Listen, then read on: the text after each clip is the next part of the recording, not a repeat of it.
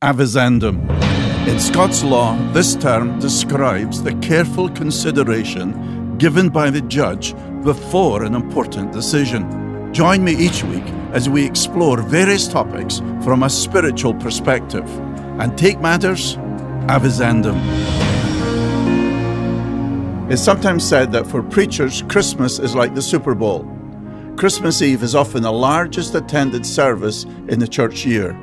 That's certainly true here at Calvary, where we have three Christmas Eve services at 3, 5, and 7 p.m. The attendance varies depending on the day of the week Christmas Eve falls, the weather, what's going on in the sport world, and other unknown factors.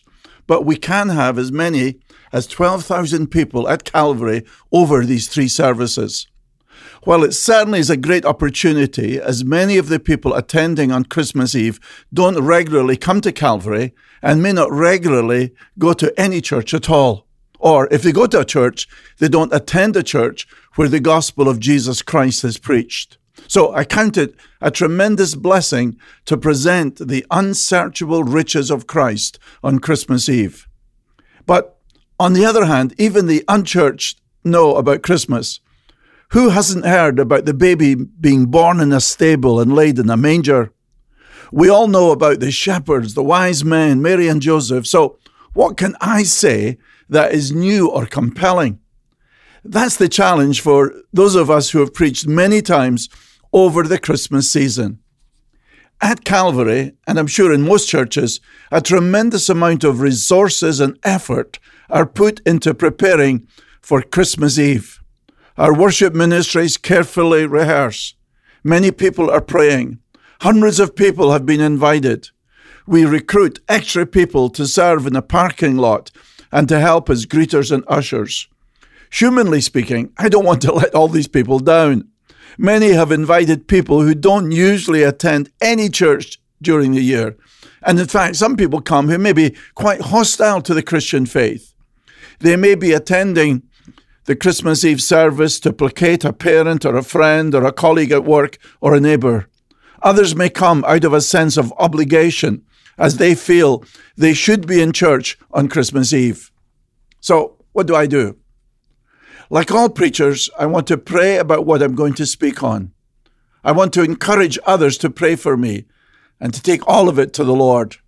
I've heard the Christmas stories since I was a little boy, so it's very easy to glide over them.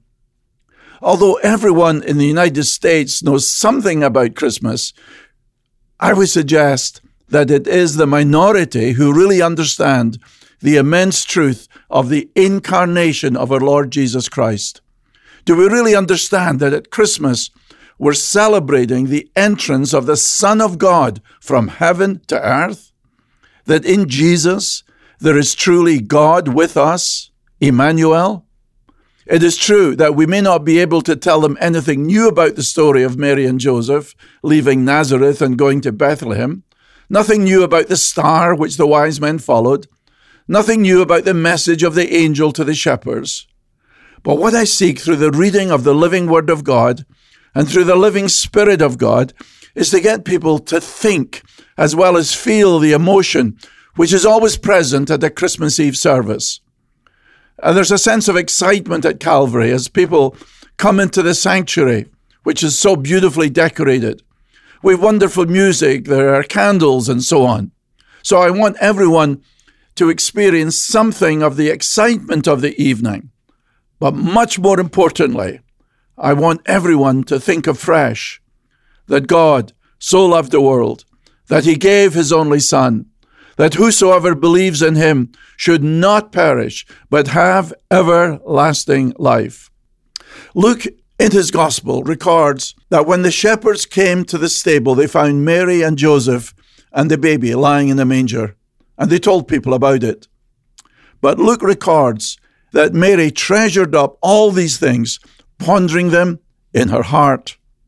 Clearly, Mary was a very thoughtful woman.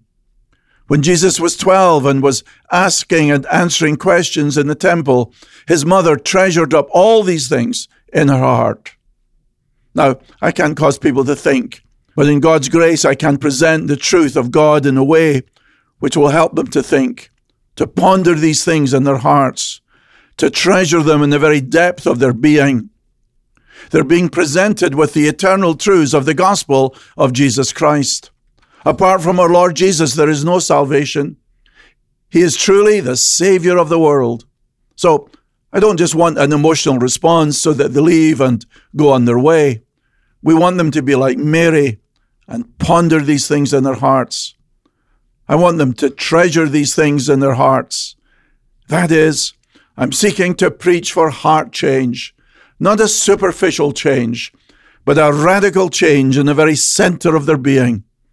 They're being confronted with this great truth that the Word became flesh and dwelt among us, that He who is the richest for our sakes became poor, that we through His poverty might become rich.